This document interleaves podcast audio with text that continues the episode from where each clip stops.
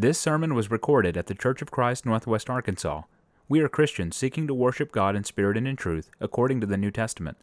Come worship with us Sunday mornings at 10:30 at 1708 Elm Springs Road in Springdale, Arkansas. I'd like to join in and welcoming everybody here this morning. We've got definitely a great crowd, and I appreciate all your participation in the service this far. I appreciate your energy. Uh, it's definitely uplifting and encouraging to me, and thank you for the prayers on my behalf. And it's my prayer that the things that we study this morning will be in accordance to God's Word, and also it'll be useful to you and it'll be beneficial as we all continue our Christian walk together. Last time I spoke last month, we started this series called The Godly Family. And last time we talked about the role of the husband and the father in that godly family. And this time we're going to continue that series. And we're going to look at the role of the wife and the mother, the, the woman of the house. If you remember that last time I talked, we looked at the godly family, and a couple things that we want to look at is we want to look at biblical instruction that God has given us for how these roles should perform. Not what the world tells us what the, the role should perform, but we want to see like what does God expect us to do in these roles. And that's what we're going to continue to do this morning. We're going to look at how we can build strong families, and strong families come from strong individuals that they are all pouring in and they're, they're doing their part for that family to thrive and that family, how collectively it can work together to be a light to the world that we've all been called to do. So, in today, we're going to look at the role of the wife and the mother, and specifically, we're going to look at what are her responsibilities uh, in this godly family, and how does she contribute, how does she perform her role in building that strong family that's going to be a light to the world. The first thing we're going to look at, as far as the wife and the mother, the woman of the house, is we're going to talk about the virtuous woman, which is listed in Proverbs chapter 31. If you want to turn there, I'll have the verses on the screen. So, Proverbs chapter 31, we're going to read the virtuous woman. When I was putting this, this lesson together, I kept going back to Proverbs 31. There's just so many references that, that instructions for how a woman should perform her role. So, we're going to start off with that, and then we're going to reference it several times uh, throughout this study. So, Proverbs chapter 31, let's begin in verse 10 through 12 which says, Who can find a virtuous woman? For her price is far above rubies. The heart of her husband does safely trust in her, so that he shall have no need of spoil. She will do him good and not evil all the days of her life. This is just the first few verses that we look at. This virtuous woman is trusted by her husband because she's earned that trust. She takes care of her husband. He knows that he can count on her. He knows that she's there when, when he needs her. And she does that by taking care of them. If we go down, let's look at verse 13 through 19. It says, She seeks wool and flax and worketh willingly with her hands. She is like a merchant ship. She brings her food from afar. She rises also while it is yet night, and giveth meat to her household, and a portion to her maidens. She considereth a field, and buyeth it. And with the fruit of her hands she planted a vineyard. She girdeth her loins and strength and strengthen her arms. She perceiveth that her merchandise is good. Her candle goeth not out by night, and she layeth her hands to the spindle, and her ha- hands hold the distaff. Let's also go down to 21 through 24. She is not afraid of the snow for her household, for all her household are clothed with scarlet. She maketh herself coverings of tapestry, and clothing is silk and purple. Her husband is known in the gates when he sitteth among the elders of the land, she maketh fine linen and selleth it, and delivereth girdles unto the merchants. There's several points that we can we can look at through these several verses that we've talked about with the virtuous woman, but just a couple key points I want to talk about is when you look at the verses we just read, basically it sums up that the virtuous woman is a worker. She is a diligent worker both inside the home and outside the home if necessary that it is okay for a woman to work outside the home. And we have an example of this in Proverbs 31. That she goes out. But We can look right here that in verse 24, she makes fine linens and sells it. So she's willing to go out. If we look back a little bit further, that she seeks wool and flax and works willingly with her hands. She makes sure her, her house is taken care of with food and with raiment, with coverings. So she is a worker. The virtuous woman is definitely a worker. In verse 20, it says, She stretches out her hand to the poor. Yea, she reaches forth her hands to the needy. The virtuous woman is a very compassionate person. She looks for those that she can serve, both inside her house and outside her house, and she takes care of them. She gives to the needy. If we go down to verse 25 through 27, It says, Strength and honor are her clothing, and she shall rejoice in time to come. She openeth her mouth with wisdom, and in her tongue is the law of kindness. She looketh well to the ways of her household, and eateth not the bread of idleness. So she, the virtuous woman, is very considerate to maintain a good character. She realizes that a good character is really where her praise should come from, which we're about to read. So, so strength and honor her clothing. She'll rejoice in that. And, and finishing up in 28 through 31 says, Her children arise up and call her blessed. Her husband also. And he praiseth her. Many daughters have done virtuously, but thou excellest them all. Favor is deceitful, and beauty is vain. But a woman that feareth the Lord, she shall be praised. Give her the fruit of her hands, and let her own works praise her in the gates. This is where her praise will come from. Everything that we've just read about the virtuous woman. She takes care of her family, she's a worker, she gives to the needy, she maintains a good character. This is where the real praise should come from. You know, many times today, women want to be praised out in the world for some sort of worldly gain or some sort of physical beauty. But this describes the, the, where real praise should come from. And the real praise should come from diligent working, taking care of your family, a good character, and doing the things that you should be doing as the virtuous woman.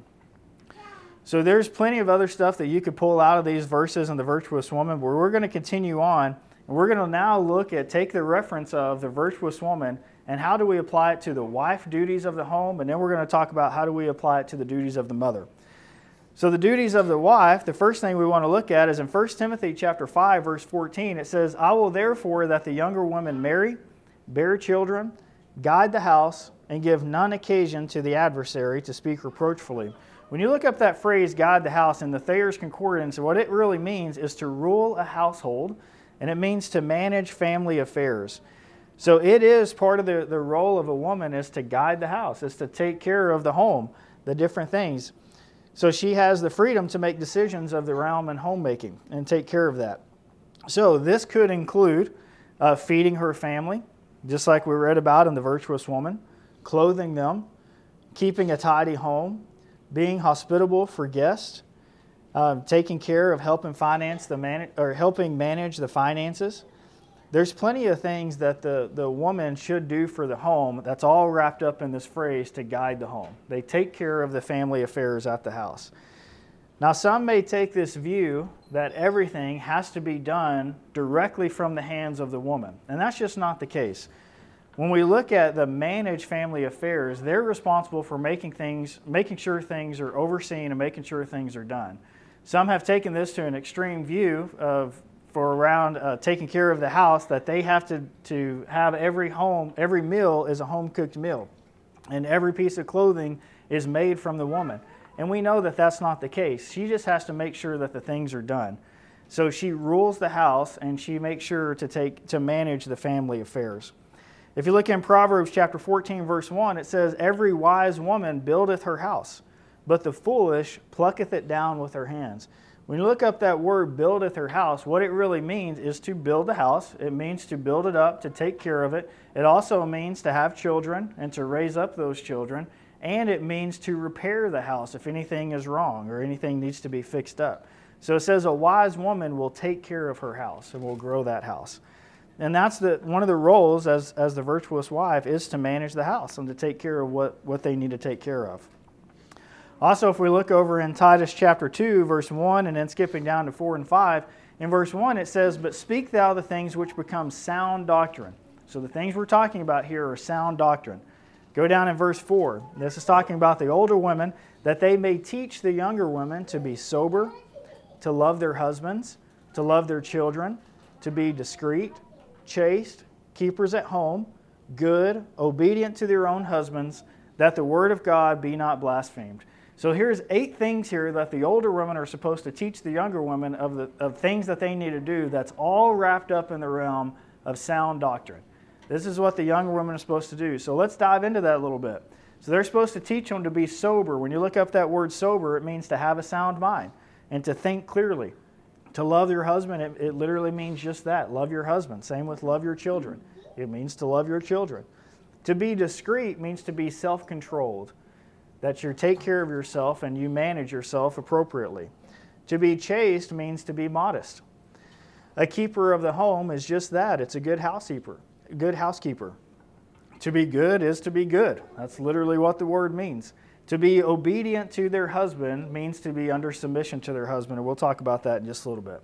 So here's eight things that the book of Titus tells us that are, are in the realm of sound doctrine that the younger women are, or the older women are supposed to teach the younger women, and the younger women are supposed to abide by these things. So when you're abiding by these things as a woman of the house, you can rest assured that you're abiding in sound doctrine and you're doing what God wants you to do. So the second thing that the wife must be must do in order to perform her role is to submit to her husband. Sometimes this is a touchy topic that people don't like to talk about of a woman submitting to a man, but it's biblical. And we're going to read several verses. This is how God intends for the family to run. And, and it's a, there's reasons for that. In Ephesians chapter 5, verse 22 through 24, it says, Wives, submit yourselves unto your own husbands, as unto the Lord. For the husband is the head of the wife even as Christ is the head of the church, and he's the Savior of the body. Therefore, as the church is subject unto Christ, so let wives be to their own husbands in everything. So the Bible clearly asserts the submissive role of a wife to her husband. She is supposed to be in submission to her husband.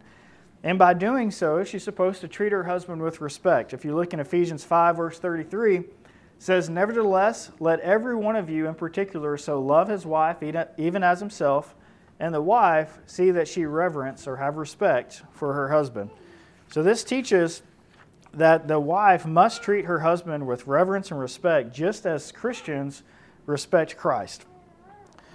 Another thing is that this submission, this submitting to your husband, uh, is to promote godliness.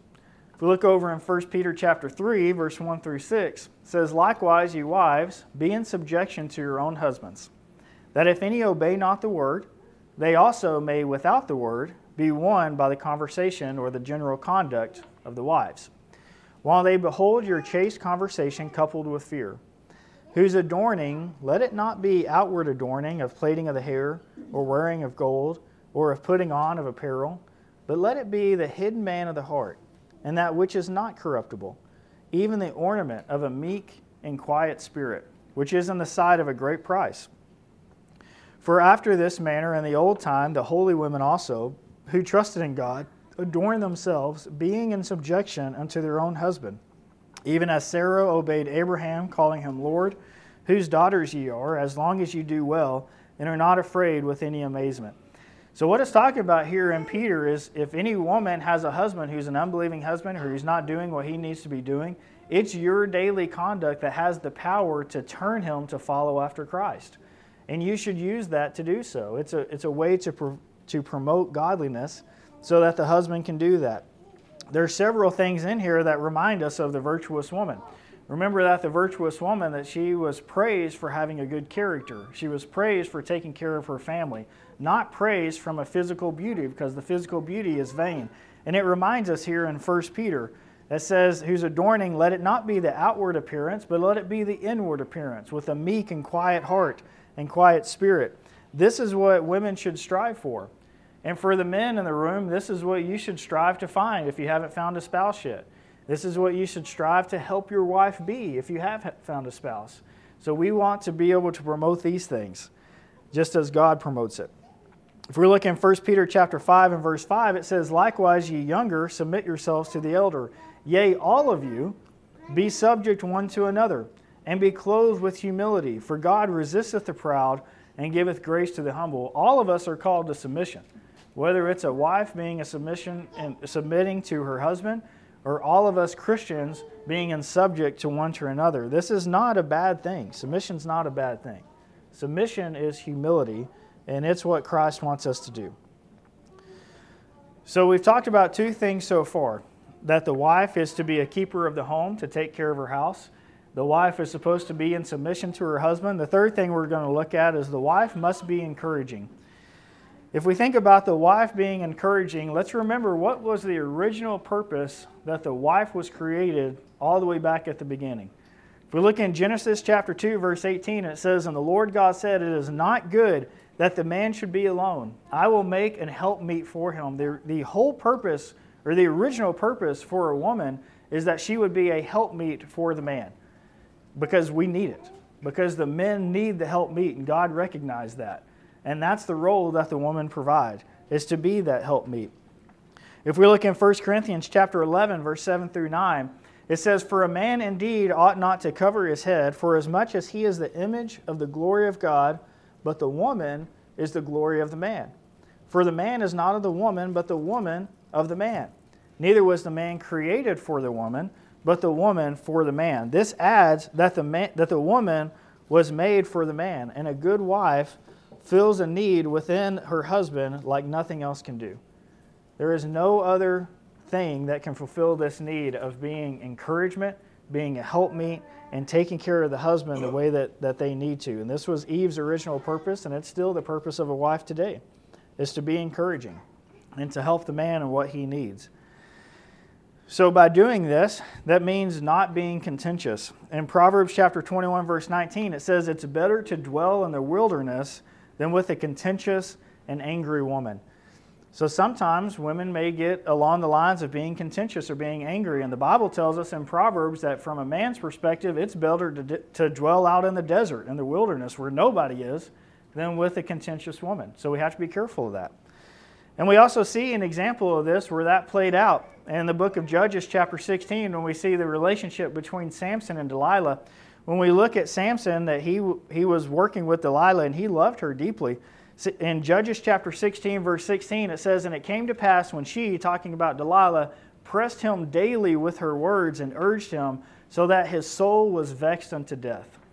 So the point that we're looking at between Samson and Delilah is Delilah was just kept pushing and kept pushing and kept pushing. Specifically, what she was pushing on is to try to figure out where Samson got his strength.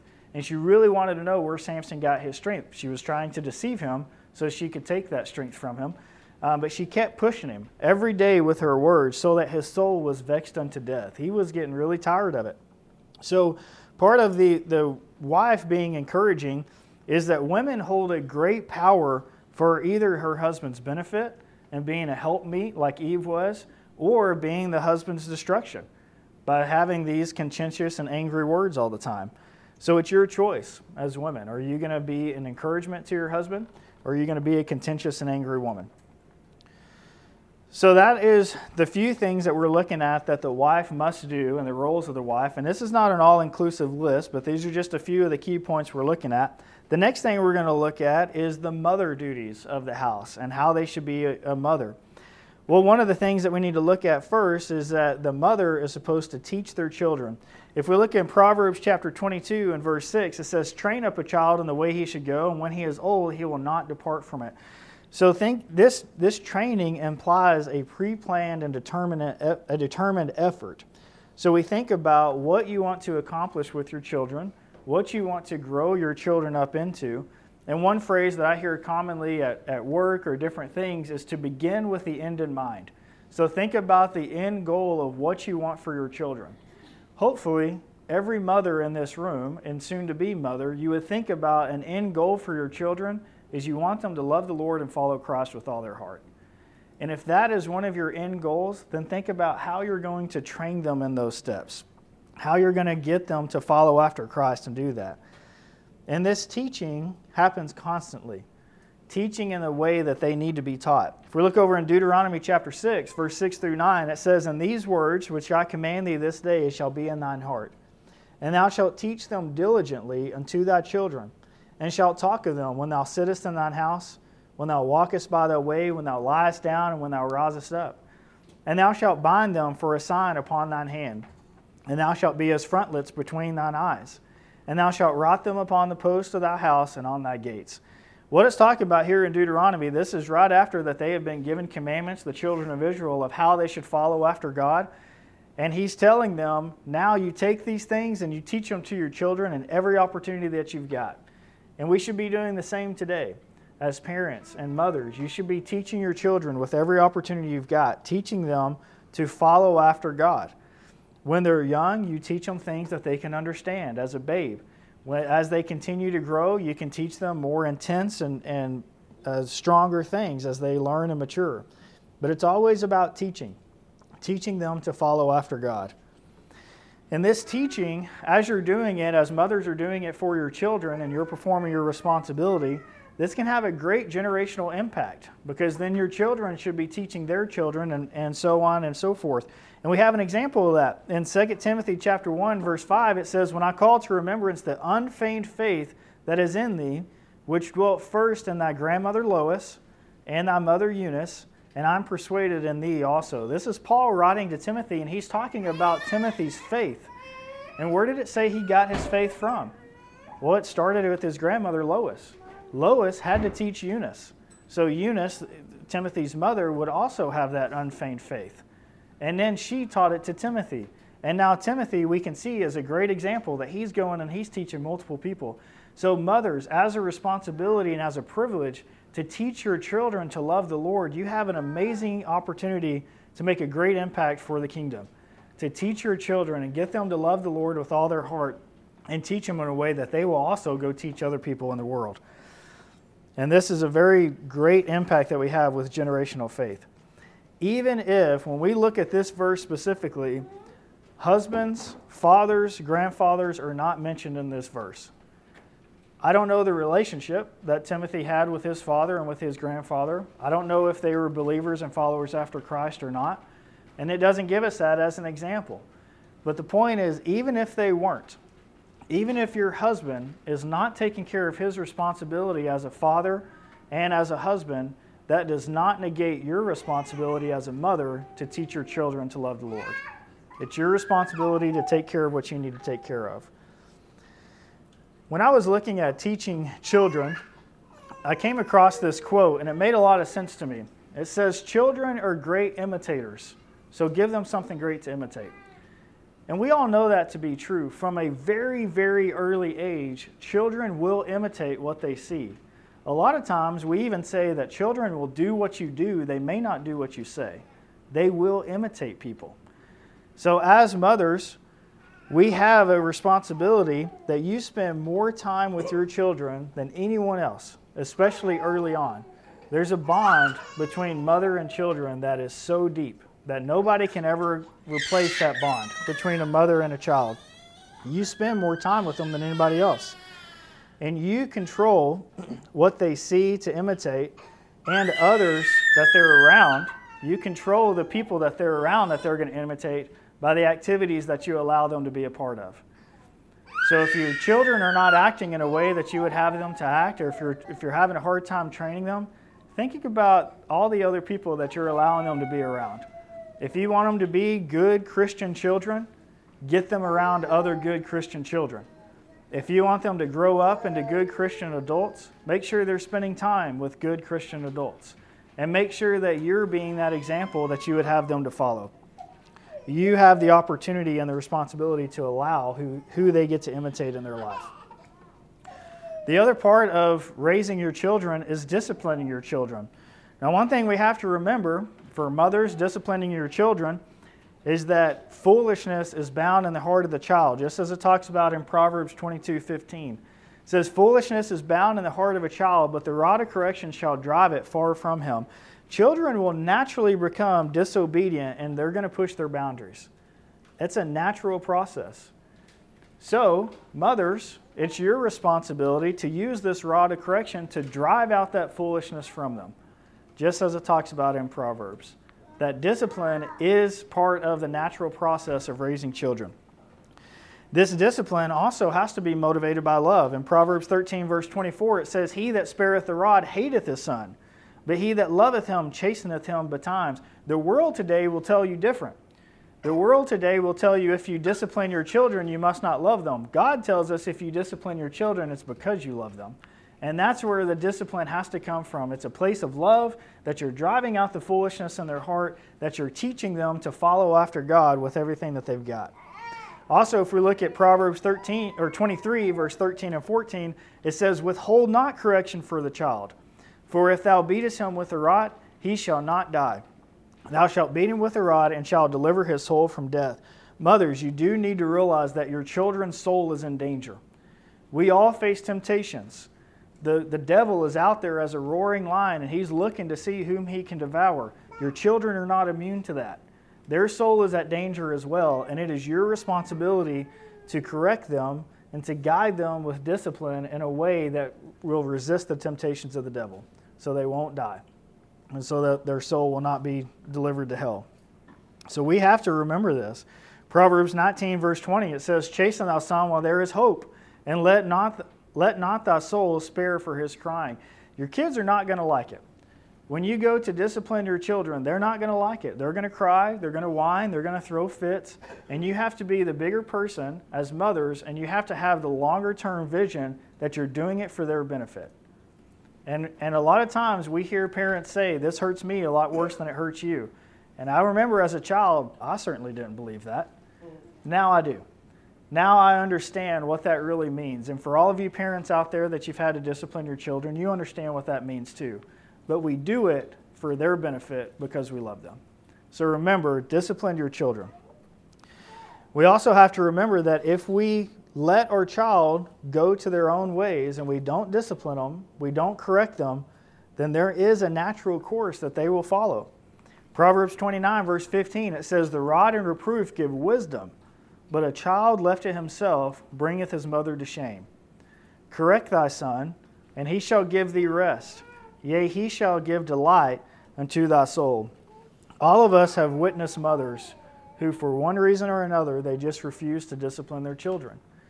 And we can see the stress, and we can see the heartache, and we can see the tiring nature of that woman that refuses to discipline her child.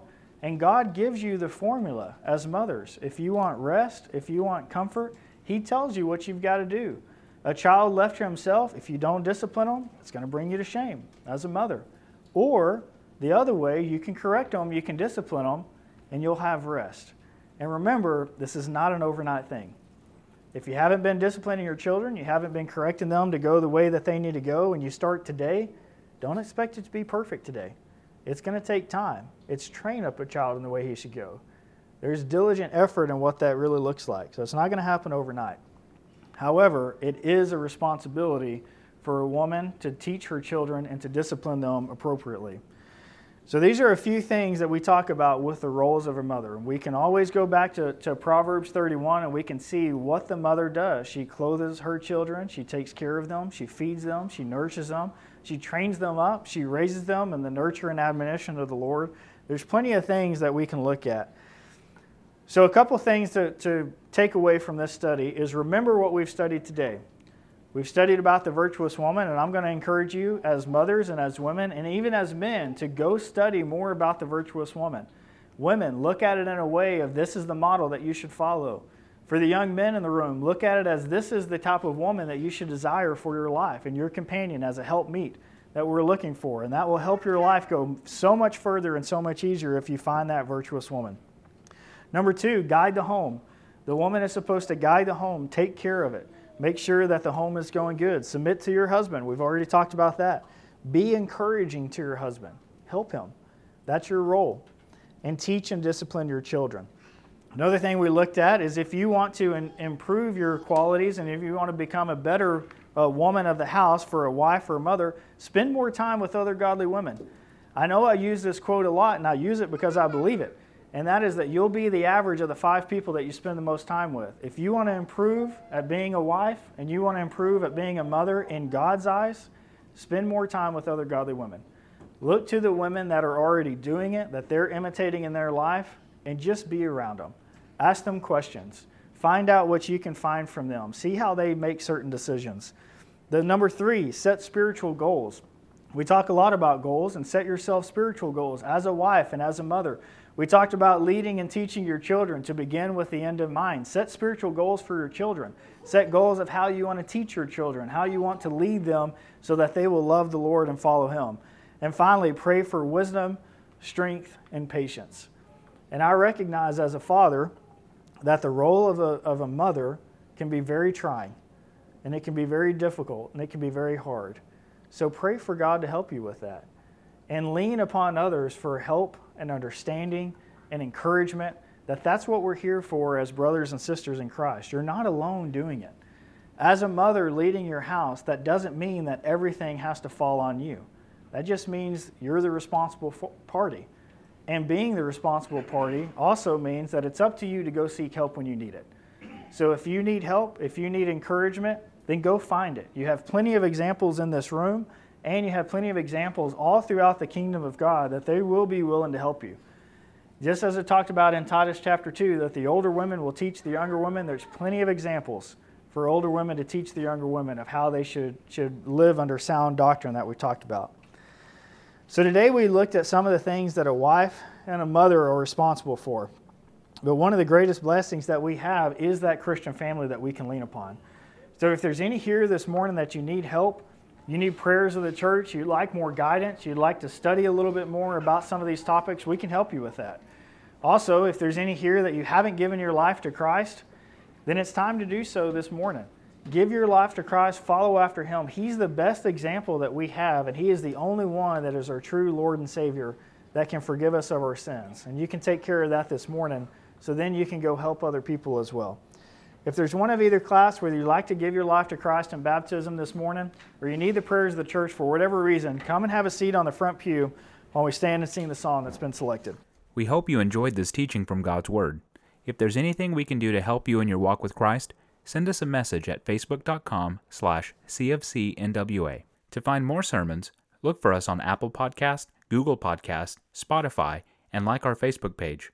Thanks for listening, and God bless.